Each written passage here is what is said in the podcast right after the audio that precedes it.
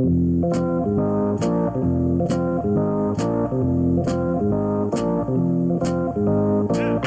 was Kershaw tipping pitches, CJ, how does the hitter see that and take advantage? Well, first and foremost, Chris, if it did happen, it always happens when the pitcher is in the stretch. Rarely can you pick up pitches when a guy is thrown from the windup, and that's what we saw in that seventh inning.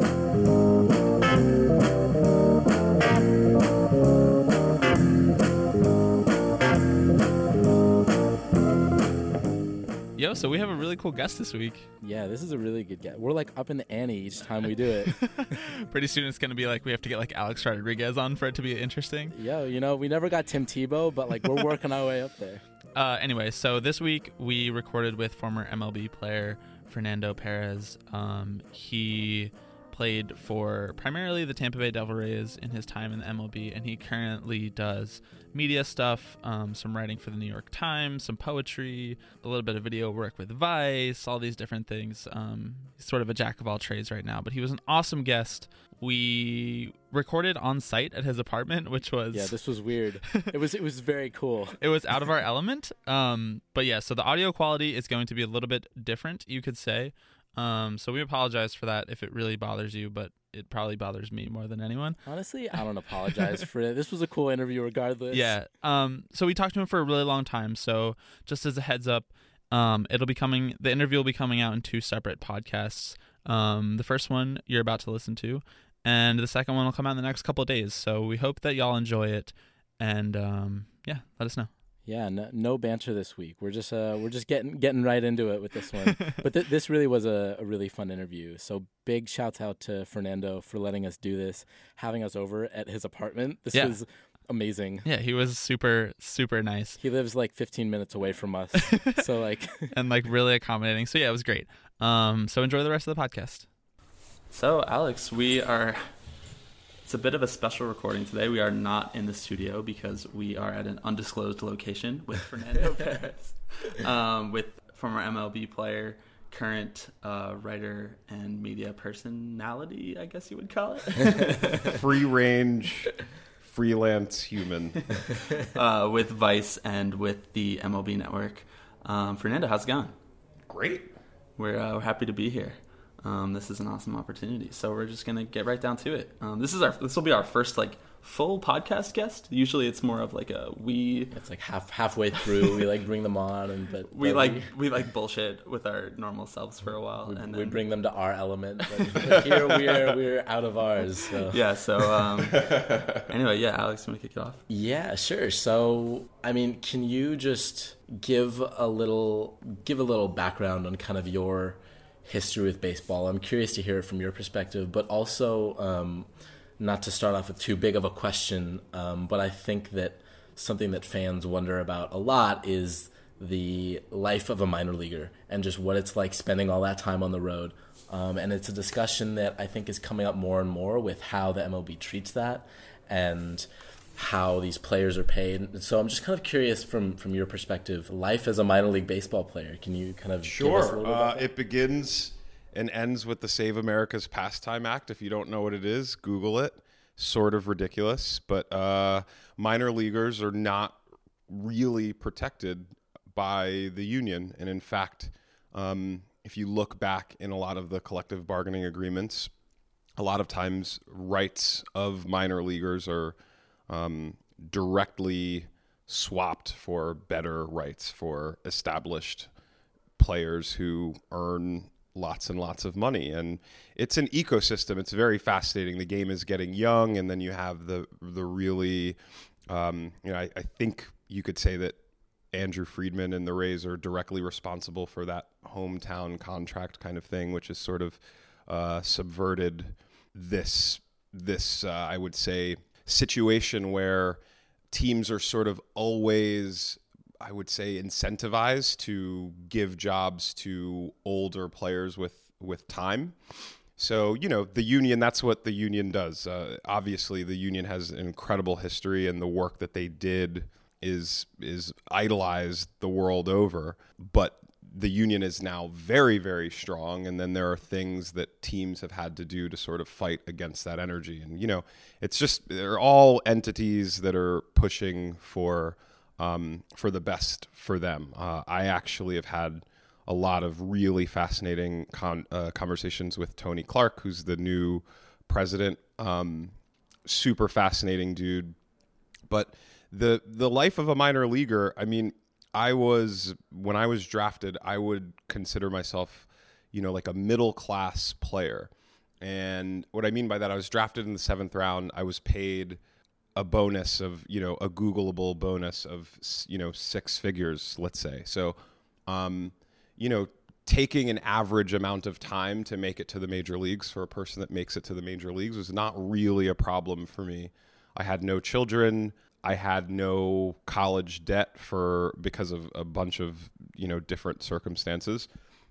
So I was doing fine, but you just see this class struggle playing out in the minor leagues where, you might have a 19-year-old kid that has a Ferrari, and, he's hitting 240 or whatever, sort of trying to figure it out.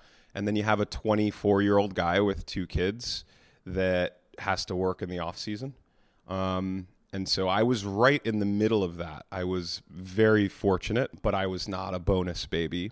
Often there was one team that I played on, for instance, in A-ball, where I remember I was, one of the higher drafted players. So I was a priority. I remember a conversation distinctly where a manager said, you're a priority here at the beginning of the year. And, we see this play out all the time where, there are stories, I don't want to get into names, but there are stories where a first rounder curses off his coach and does some things that aren't awesome.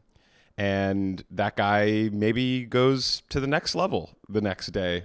In a way that I would imagine not the 24-year-old with 2 kids is doing. Precisely. And so there are all sorts of situations. If you think, I can think about when I played in Durham, I'm forgetting his name and I'm ashamed of this, but, really the team MVP, which is always an interesting thing because the team MVP of any team at any level is never like the MVP, never the guy that's, getting MVP votes. It's like the guy who's the most useful. It's like your Marwin Gonzalez, even though his numbers were incredible and really he deserved consideration for all sorts of awards.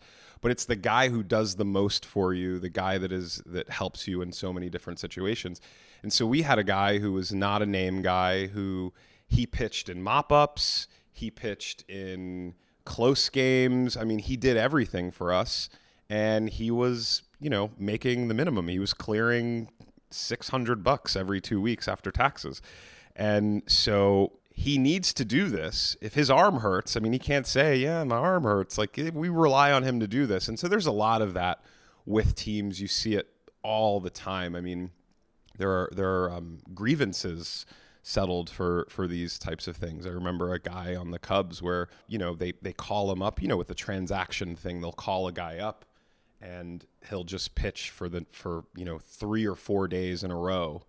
And it's horrible for him. He can't say no. He's got that big league adrenaline going, but what's happening to his arm is probably not good. But hey, you're making the minimum and we actually don't think you're great. So we're not really too worried that we're putting your elbow in a tight spot. So I think definitely I want to talk a little later about just like the physical demands of the season, even at the professional, the top level. But what's really interesting, especially about what Alex's question was, is just like the mental aspect of it to me, just the amount of travel that you go through for like $600 every 2 weeks, like you said, and how does that sort of limit your ability to show interest in all of the other things that you're interested in life? Because like these are people too as well. Like you're a person who has many different interests. So for you personally, what was it like to try to go through that grind while being on non-charter flights, non-private flights, that kind of thing, and just try to really continue to thrive in other areas that you wanted to thrive in? No patting myself on the back, but I'm just not spoiled. And that's because of things that are mostly out of my control, my parents, other life experiences that I've had. So I think the whole time I felt very, very lucky to be doing what I was doing. I was also really young. So when you're 24 and you're on bus trips with a whole bunch of dudes and you're playing baseball, and again, every year I was not expecting like a first rounder, for instance, expects that there are a certain number of years allotted to them. And I never really believed that. And I really, at the end of every year, was like, okay, I think I bought myself another year or maybe another two. So it was very, very easy for me to feel very, very lucky throughout. What I would say where things changed a little bit for me is after having an injury, the entire game changes. It's almost as if you have a DNA change. I felt like a totally, totally different person. So whereas there was nothing that I liked doing more than just hitting in a cage, practicing and being out there for, you know, stupid outfield drills, I loved it all. In Battle Creek, Michigan, and the San Joaquin Valley, wherever I was, I really, truly enjoyed it all. But when you have an injury, you just see things a little bit differently. Taking 200 swings is not as fun. And that was really the only time that things changed. Now, when it comes to balancing things, if I was a GM, I would be worried if I'm looking at a first rounder who's like Mike Trout, and then a first rounder who has like interests. I'm going with Mike Trout. Not to say Mike Trout doesn't have interests, but I think you understand where I'm going there, because when things get tough, and I know guys that are going through this. When things get tough for you in baseball, it's very easy to look at everything else in the world, this sort of civilian life that you've never really experienced, and look at all that and see allure in it and feel that the grass is greener other places. And I went through that. And again, a lot of that was based on an injury. It's like, you know, holding the bat hurts. So perhaps I'd like to not hold the bat for a full month. You know, something like that. But that's, you know, focus and seeing yourself as a baseball player and as only a baseball player is the best thing that you can do. And it is really exciting. I think that the plight of getting better at a thing and just throwing yourself at it, you know, is not as isolated and sort of limited as it may seem to many people. I think that sometimes I would describe my average day to people. I have a lot of friends that are, you know, that don't really care for sports at all, and just like, wow, that's like you're watching paint dry, like you're living in a still life painting or something like that. But it's actually really incredible. You just a little bit of background on you, right? You were drafted in 2004 by the Tampa Bay Devil Rays, right? Mm-hmm. Called up in 2008, and your calling card was like really your speed, right? That was kind of what you were known for. But I'm curious about something that you touched on a little earlier about you being told that you were a priority, right? And you have this organization that is full of hundreds of players, essentially. And I'm kind of curious from your perspective what that looks like, especially as a player, how teams choose to dedicate more time to some guys over other guys, mm-hmm. and how they make those decisions. I mean, is it purely hierarchical that like the first round guy gets, you know, X amount more than the second round and to the third and fourth? I'm just kind of curious how teams kind of keep an eye and designate time to so many players. It can be as simple as that, for sure, especially at the lower minor leagues. And there are situations like that. For instance, if we all go out drinking and do a dumb thing, and you are a first rounder and I'm a 32nd rounder, I may be going home. And, you know, so that's, you know, a situation that a hypothetical that I use all the time. So the money, it really is like a class system, and it can feel that way a lot. Now, some managers, so this is coming from the top. Now, some of the people that are actually your handlers throughout this, some of them respect that more than others. There is a fear, you know, we'll get into player development and some of those things, you know, a little bit later, but there is certainly a fear, well documented, not spoken about much, where the people that are actually handling people, the coaches, they sort of want to keep their head to the ground and not make too many waves. So if you're a first rounder and I really mess with your swing and you don't have such great results, and I'm, you know, maybe I'm an assistant GM and I'm having a conversation with you in passing, and you sort of mentioned that a hitting coach like kind of got you off on the right path, on the wrong path, that could be the end of a job for that person. So that sort of thing happens all the time. Now, after a year or two, we obviously see that teams cut deals and managed to acquire players for nothing. Up until around the time I got into baseball, Major League Baseball and franchises, they operated horribly in Latin America. I mean, there are guys that I played with that, you know, you meet a guy who's 6'5" and throws 97 and he signed for $12,000. And then you meet a guy who is, you know, went to a good 4-year school, protected in a great SEC lineup, puts up some pretty good numbers, looks the part. Hey, here's $1 million. You're a first rounder now. So after a couple years, that investment still is a thing. If you give a guy $1 million, it's not that he becomes, you know, his 220 batting average in a year. After a while, it's definitely true. But, you know, there are some guys that, you know, they give him a look at Jose Altuve. I don't think that he got an incredible amount, but I think after a point you realize, wow, there's something incredible we have on our hands here. We have to treat this guy like, you know, sort of like a first rounder. But a lot of that, you know, definitely the way that we operate in Latin America is a lot better today than it was before I got a chance to work at the international showcase of prospects, basically the best 50 prospects that are amateurs.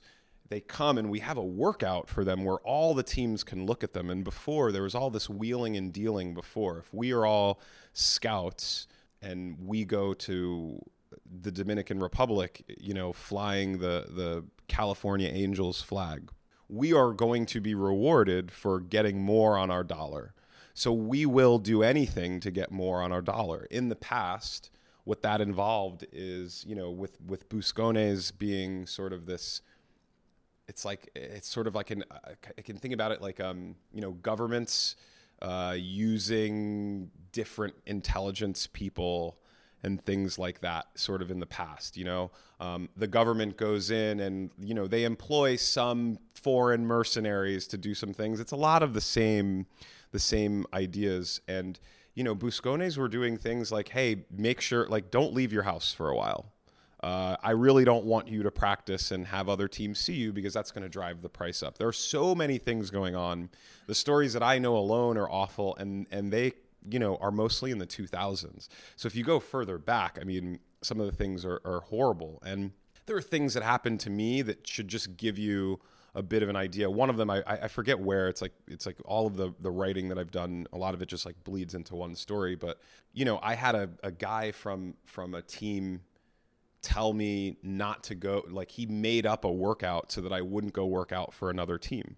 He made it up. It didn't exist. And he admitted that it didn't exist. There's all sorts of stuff that goes on. And so, you know, just like everything, the world is becoming in many respects a better place because there are, you know, cell phone cameras everywhere and there's more people interested in the plight of more people. So this, you know, the plight of the athlete is better than it ever has been. And, you know, I expect it to get better. When you're in the moment, like when that guy makes up a fake workout or like when a manager is very obviously prioritizing the different class levels of the minors, like how much of that do you realize in the moment and how much of that informs the way players interact or the way that you interacted with other players? It's known. It's definitely known. Players' dynamics build because of it. And again, it's like there's not any reason that we should shy away from like the obvious racial issue and the racial implications of, you know, having guys that are essentially signed for less money on the dollar than other guys. And so therefore their priorities. So, you know, there are probably even still today situations where you have a Latin player that was signed out of an academy in Venezuela who is just absolutely better than a guy that played at college. The college guy gets more money. Here they are in a situation where one guy is getting a few at-bats a week. You know how that works in baseball. Those at-bats might not go well. You might be hitting 125 when really, if you were getting all of those at-bats, you might be hitting better than the 240 this guy is getting to hitting, you know, in all the at-bats that he's getting. So it can be very, very difficult to sort of wait your turn. But as I mentioned, with the sort of the things, I would say the dynamic of having a family, for instance, and having your clock be a little bit different and your patience being a little bit different, you could imagine that it gets hard for people. So if you're 28 and you're in AAA and you're just watching a team run out all of these younger guys that are not very good, that can be very, very difficult for you. The late bloomer is a thing in baseball. There are guys that just don't get good until very late. And we're really, there's so much guesswork when it comes to player development that that can be very, very frustrating. So a lot of times, you know, you could have a guy that's like on the verge, maybe at 28, 29, and an organization is looking at him like, you know, if you haven't figured it out yet, you're not going to figure it out. We're not going to give you these at-bats. We're going to give it to this 21-year-old.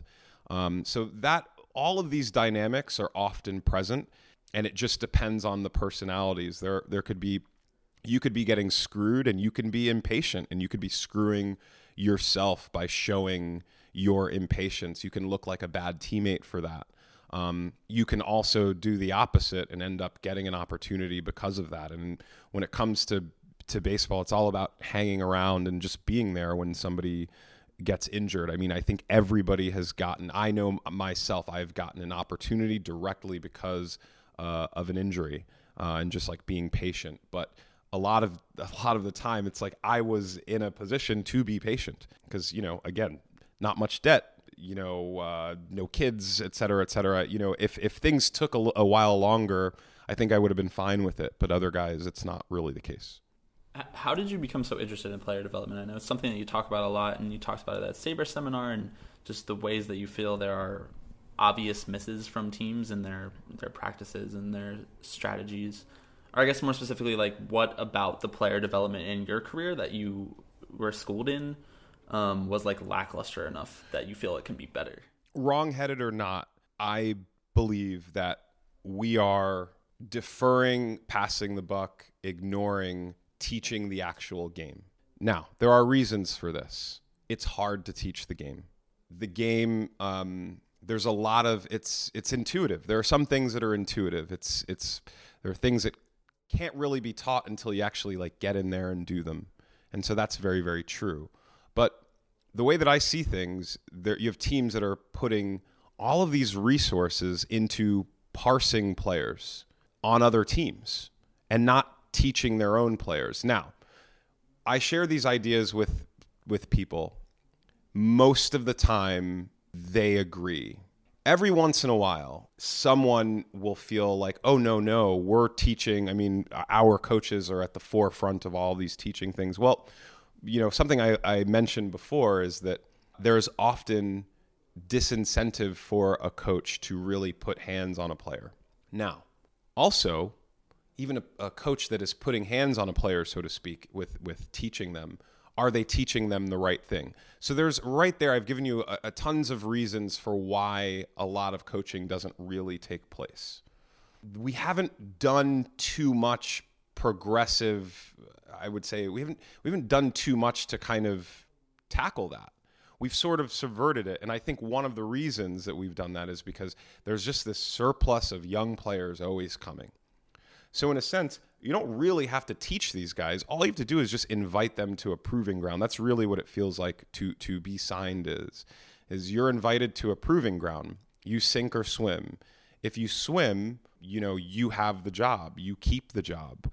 But we're seeing players that are not Giancarlo Stanton bodies and Aaron Judge bodies. We're seeing them get really good at baseball really fast. Why is Jose Altuve good? This is totally related to this. Why is he good? Does anybody really know? He hits everything. So his hand-eye is probably insane. Like top 1%, yeah. Probably top 1%. We don't have a scale for that. So for instance, that's just like a thing that I would say for a team. I think we should develop a hand-eye scale as opposed to just like he's got bat to ball skills, right? But so it's the same sort of thing. It's like a less articulate version of that. But there are some guys that it'll be like an Aaron Judge body, but they don't have depth perception and they will never hit a slider. And nothing that you can do, no LASIK or whatever, will make them hit this slider or whatever. So there's a lot of mud there, but I just think that we're afraid of getting in it. Because it's too frustrating, it's too experimental. And that's all that I'm interested in. So to work for a team and basically be another person in a system thinking, essentially overthinking baseball decisions is not super interesting to me, but finding ways of teaching players how to get better at baseball is absolutely very interesting to me. It's a project. If you look at what's happening, you know, obviously there have been a lot of, you know, leaps and bounds. Things are getting better. We were at a point where it was like somebody suggested a shift and somebody was like, no, that's like too weird. We shouldn't do that. And now we're obviously at a point where we're trying different things. And now more people are listening. When I was saying things like this 8 or 10 years ago, it was more just like, oh, whatever, dude. And now people are actually like, I think you've got something going here. That to me is very interesting. The baseball decisions, what teams have done is they've thrown more of the same type of thing. It's like, we need some baseball solutions. What should we do? We should hire more like energetic type A thinkers is what we should do. And that's essentially what we're doing. It's like a lot of people sort of thinking in the same ways. Now, there are teams that are doing smart things. They're trying. There are teams that are trying the weighted ball program. That's just interesting that it's a thing that they're trying, and they're ruining guys as well. There are some guys, like I know there's a team I'm thinking of that did a weighted ball program. Now, you know, I don't know the exact numbers, but if there are 10 guys that went through it, a few of them ruined their arms. A few of them got some velo. I applaud it because it's a team thinking of like, how can we make our players better? There's a team thinking. But obviously, whatever you do when you're putting hands on players, there is actually a labor issue. Even though I don't know the specifics, I'm just sort of talking ideas because I don't know the specifics. Like, imagine if you're a pitcher for one of these teams, they put you through a weighted ball program, you hurt your elbow. Do you have a grievance? I think yes. I think you do. Yeah. I think you do. So how? But only this? Because it's unorthodox, right? Like they put people through programs all the time that hurt their arms trying to add velo. Everyone hurts their arms now. Sure. But I would say perhaps the weighted ball is it's like over the line. Like if I tweak your delivery, that's like, I mean, people tweak deliveries. You're not getting outs with that arm slot in this delivery. We're trying something. You know, who knows? Maybe you have a grievance there. But if let's say the thing that I'm sort of alluding to, a program that I've pitched to certain teams where I want to change practice. Why do we practice the way that we practice? Why do we practice at the times that we practice? Well, a lot of them, especially as an outfielder, you know, coaches will say, this is eyewash, as they say, where it's just like, we're doing this just so that if anybody's watching, they're just like, ah, yes, my players are practicing. So fungo fly balls. Yeah, fungo fly balls. So it's just very funny as an outfielder where you're like, the infielders, who are the more talented players, for sure. They have actual things to do. You know, the infielders are working on baseball. And they're just like, well, we don't have anything to do. So sometimes they're just like, let's just go hit. And we're like, yeah, that's awesome. So we'll just go hit. But other times it's just like, okay, I'm just going to hit you some soft fungos that you'd never see in a game. Great. 10 seconds to react. Yeah, let's work for half an hour on, you know, on ground balls with no pressure and no runner. Let's work on that.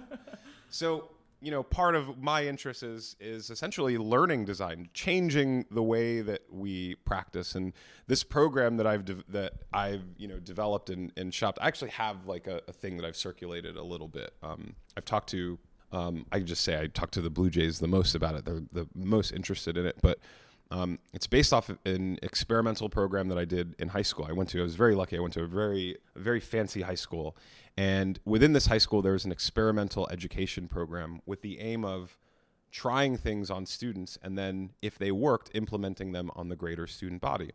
So my ask for a team is, you know how you draft a bunch of players that you don't think are good? You just draft them because you need to round out the rest of your team because it's not basketball.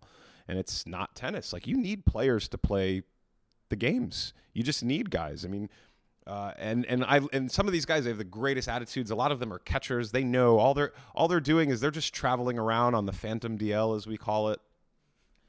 You know, like, oh, go to AAA. You're going to go to AAA, and there's like, they're not even on the roster. They're catching bullpens, hanging out. You know, now I'm going to A-ball. I'm the backup catcher in A-ball. Maybe somebody gets injured. I got to play for 2 weeks. Oh my God, thrill of my life. You're released. That's the life. And those guys are so interesting. You know, I can only remark on seeing those things. I can't remark on being that guy. I've never been that guy. But my charge to a team is give me those guys. Give me those guys you don't think are good. Now, there may be things about these guys that they cannot be good. You know, perhaps if you're 5'3", you cannot play in the major leagues. Perhaps you just don't have the levers, you know. But perhaps if I'm right that we're not really teaching the game, or we're not doing too many things to sort of shake up guys' body chemistry. So, for instance, if you have a really shitty swing, what sometimes a manager or say a hitting coach will say is like, he's got a bad swing. I can't really work with that. I can't make his body work differently. Well, why can't you make his body work differently? Everybody else can do it. Why? So sort of a very baseball-y thing is just like, oh, well, let's go hit 400 balls. Well, actually, let's not do that. How about you don't touch a baseball or a baseball bat for a full week? You're going to swim every day. We're going to do all of these cutting edge biomechanical movements. We're going to try to change the way that your body moves. We're going to try to explain the physics of hitting to you in a very, very different way with videos and all sorts of other things. And we're going to see if we can actually get anything out of you. I would imagine that there are some players that you won't make them any better, but I would imagine a lot of players, you would make them a lot better, because a lot of this is based on meeting players who they're 29 and they're 30 and they're learning all of the stuff late. And by the time that's happening, a lot of them are in the independent ball. And that's the late bloomer thing. A great player, Steve Finley, he told me, I worked with him in a camp in Italy, major league camp in Italy. And he said, I didn't learn anything until I was about 28, because until that point, I was just the best athlete on the field. So I knew the rules of baseball and I knew the object of the game.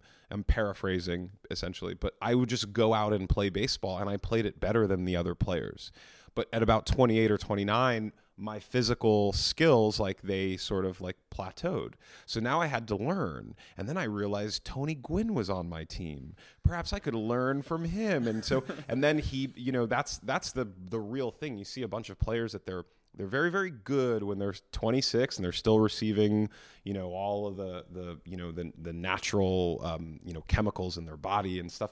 And then things plateau. And then some of these guys become great because they're actually learning and they're getting better. They say 28, I had heard this before, that 28 is sort of the magic age for a baseball player, because your physical skills haven't started to decline, and then you should have learned things. But really what happens is that a lot of guys peter out at that point because they haven't learned anything. They've been getting by in all of these leagues because they're just better athletes than people. Then, the learning comes and they lose it. Do you have a sense of what that looks like in baseball today, what that breakdown looks like in terms of which guys really understand how to play the game versus the guys who are just good at the game? You know what I mean? The guys who are just kind of getting by on those physical skills, or do you really start to kind of see that separation around 30? It's hard to answer. Talking about Jose Altuve's and things like that, a lot of it is so it's personality. So here's an idea. If I think about some of the first teams that I ever played on, I've always been interested in people. As a writer, always been interested in people and the way that they operate and the things that they sort of bring to the table, the way they see the world. I was never a person who walked into a room and was just I'm the fucking best. But that guy is usually really good at baseball. Okay. That guy's usually really, really good, because that guy never has the deer in the headlights thing. Now, we see the deer in the headlights thing all the time. Last notable time we saw it was Yu Darvish. Yu Darvish is if you created a pitcher in a lab, he is the pitcher, perhaps.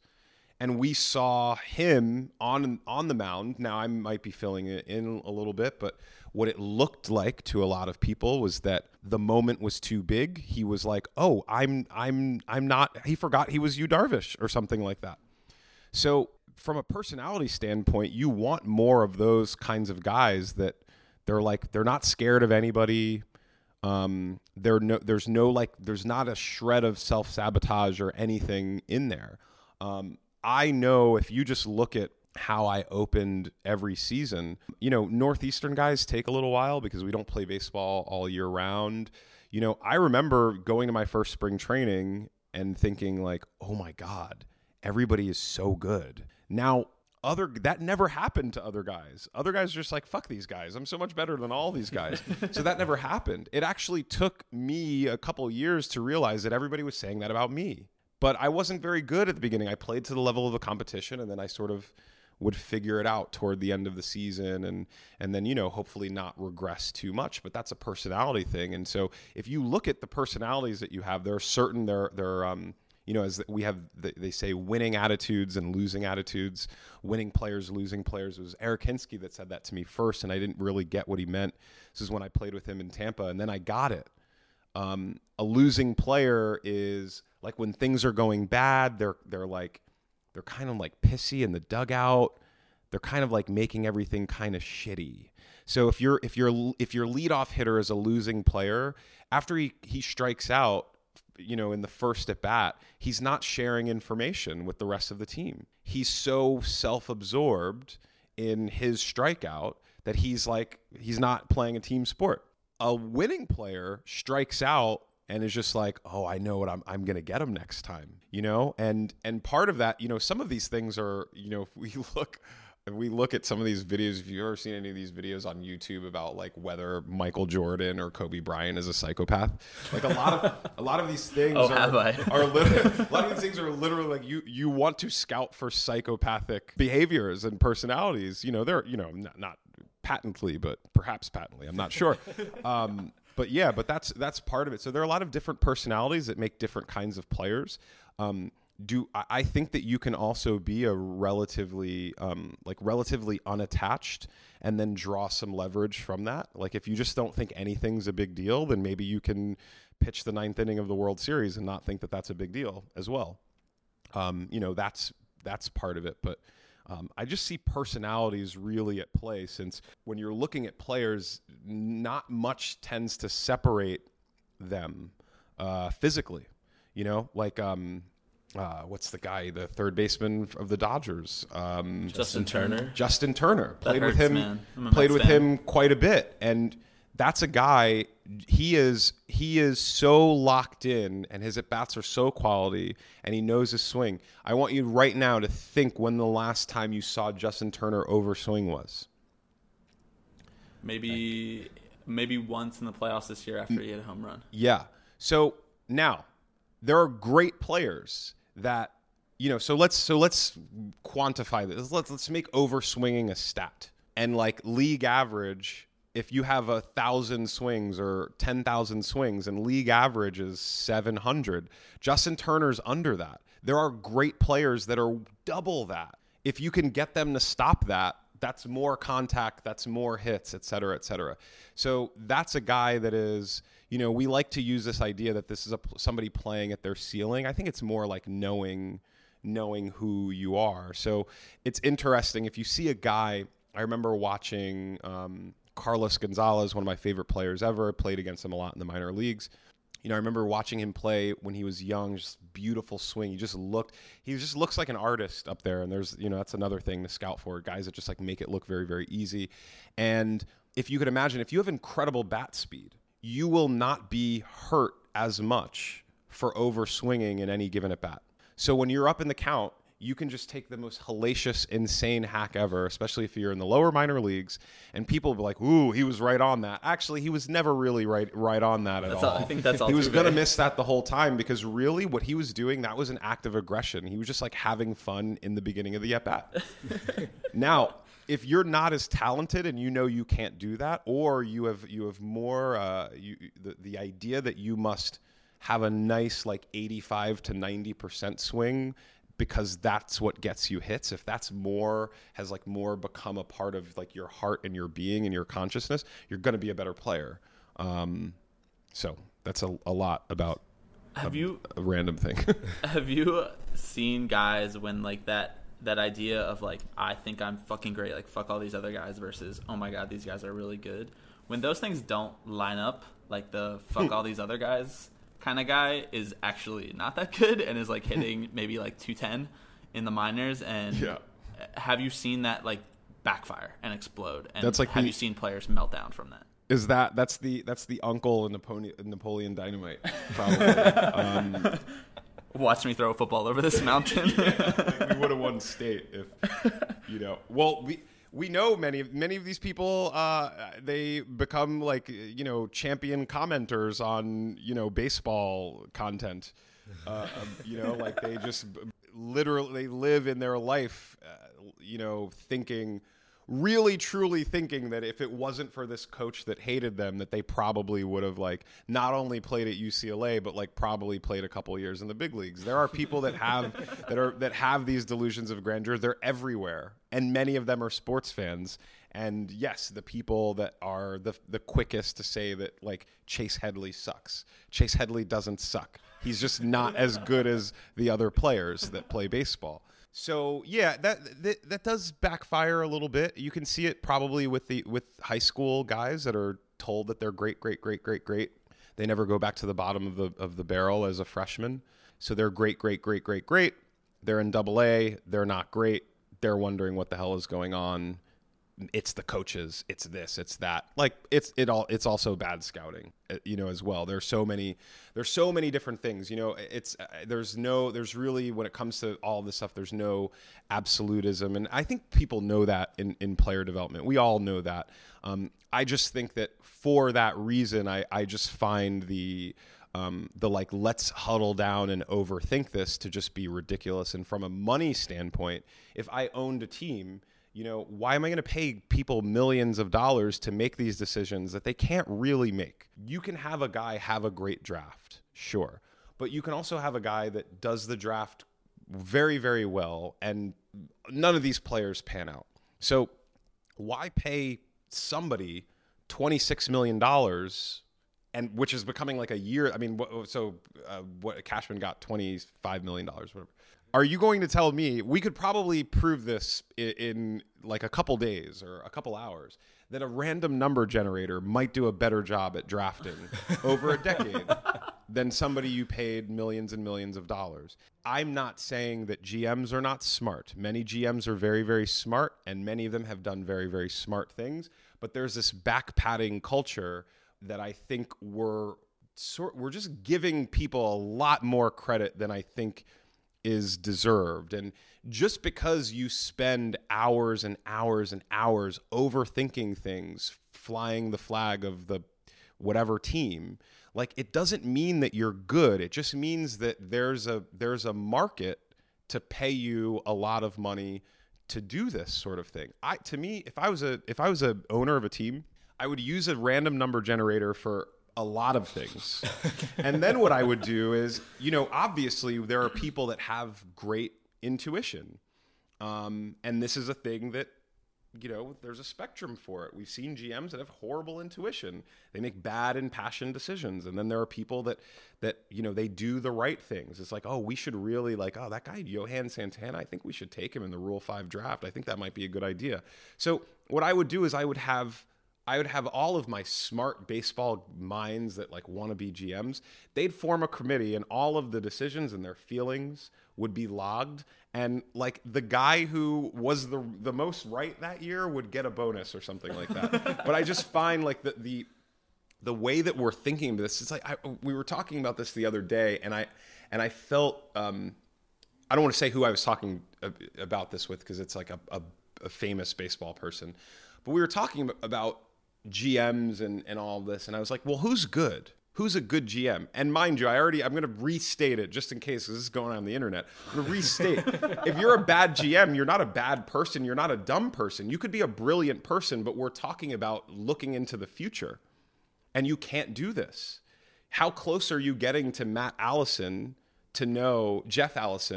to know that was going to happen? Should we have spies that like are finding out more about players? I don't know. Should you have, think about going to watch a guy? This happens all the time. You go to watch a guy and he's on all the drugs. He's on a little bit of HGH. He's got some steroid gummies. He's got everything. And he's throwing 97 with a hammer. And it's just like, maybe you should have known that. There are ways to know those things. So there's so much to wade through when it comes to scouting. We're just like, so who's good?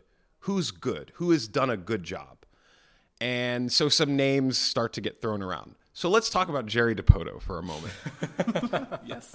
Jerry DiPoto, speaking of my lab metaphor that I overuse for everything, Jerry DiPoto is the GM that you would build in a lab. Yeah. He has playing experience. He's handsome, he's white. That's pretty much it right there. Yeah.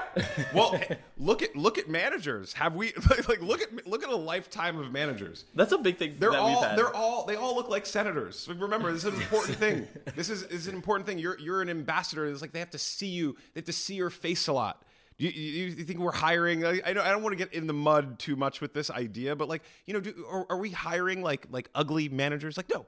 We're hiring like guys that like they look the part, they can talk pretty well, like people like them. That's the guy that we pick. But a Jerry DiPoto guy. So if we look at his decisions, has he been a good GM or a bad GM? He has a podcast. He can talk. He can validate things. He's made a lot of bad decisions. He's gotten jobs. He's still around there. Now I'll just say it. Could Kim Ng make those moves and still have a job? I don't think so. Could Omar Minaya make those moves and still have a job? I don't really think so.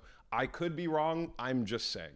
So Jerry DiPoto, he's a perfect example for me because I think that he's a smart baseball person, et cetera, but I think we're just putting too much weight on the job. It's like, what can you really do? Like, you can change culture, you can make some good trades, but you can also make a lot of bad ones. So when you're doing a thing, it's like when you're playing poker like that, it's just like, how good can you be really? How good can one be at poker? You know, who's another guy? Like AJ Preller just got an extension. Now people have been saying that this guy's a bad GM. So what is it that he has? So, I've never had a conversation with the guy. Like perhaps like this is a guy that you talk to him and you're just like, oh, you should take all my money. There are people that until you see them like getting opportunities and this and that, and then until you actually talk to them, you're just like, oh wow, this incredible charm or this thing. They see the game in this way, or that it's a process that is going to be trusted and whatever. But who knows if they will trust your process? I met Sam Hinkie, and it was really fun. He's brilliant. He's brilliant. He's really, really brilliant guy. They didn't trust this process. We're sort of living in his process now. But that's like a question I pose to people. Like, what? So who's a good GM and why? Who's a good GM and why? If you show up to a team, that is bad, and your team has just oodles of first round picks that are all of a sudden just ready to play in the major leagues, and you're the GM at that time, you're a great GM. Are you a great GM? I'm not entirely sure. Like Brian Sabian, I don't know how he did that. Maybe he's great. I don't know. But a random number generator is going to, like, if it's dice, like you're gonna roll fives 10 times in a row here and there. I don't really know. I don't pay too much attention to it to like really like get in here and say like this guy is the best GM because of this, or even to say that this person's track record, like you look at all these decisions that they made, these were all net positive decisions. That guy's a good GM. There's probably some luck involved there too, but I just think that there's this like weird kind of culture that we have, this like back patting kind of thing where like, oh, he's great.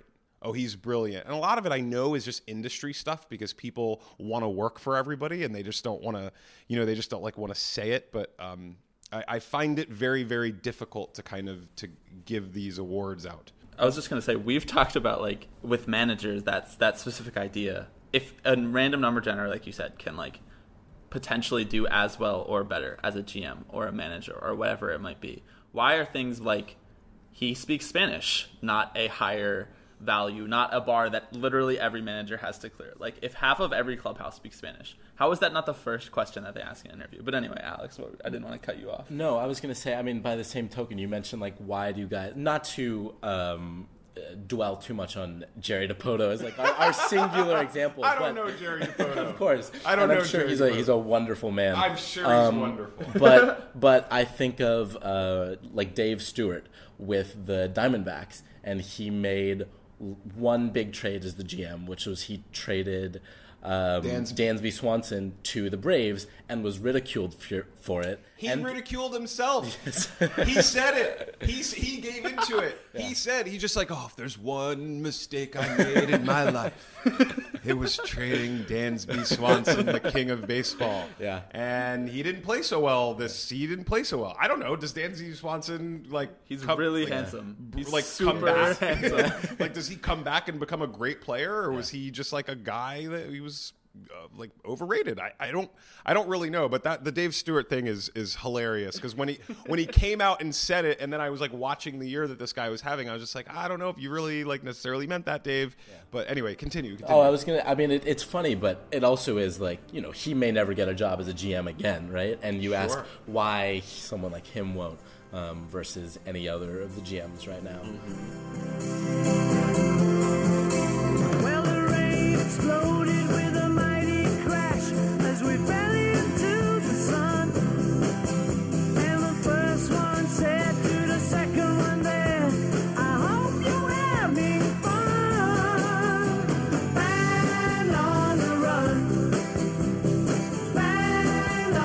run, and the jailer man and sailor Sam were searching everyone.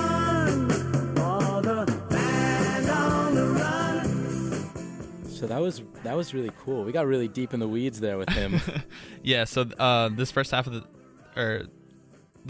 this interview was, you know, a little more analytical, and just talking about like his interest in scouting and stuff, as you just heard. But the second half, which is coming in a couple days, it'll be a little more laid back, a little more casual, and he tells a lot of stories, and we just kind of shoot the shit a little bit more. Plus, you asked him about like his off the field interests, his writing and stuff. So we're just about to get into that, so check back in a couple days. Yeah, I think we started to get into our rhythm a little bit more in the second half of this interview.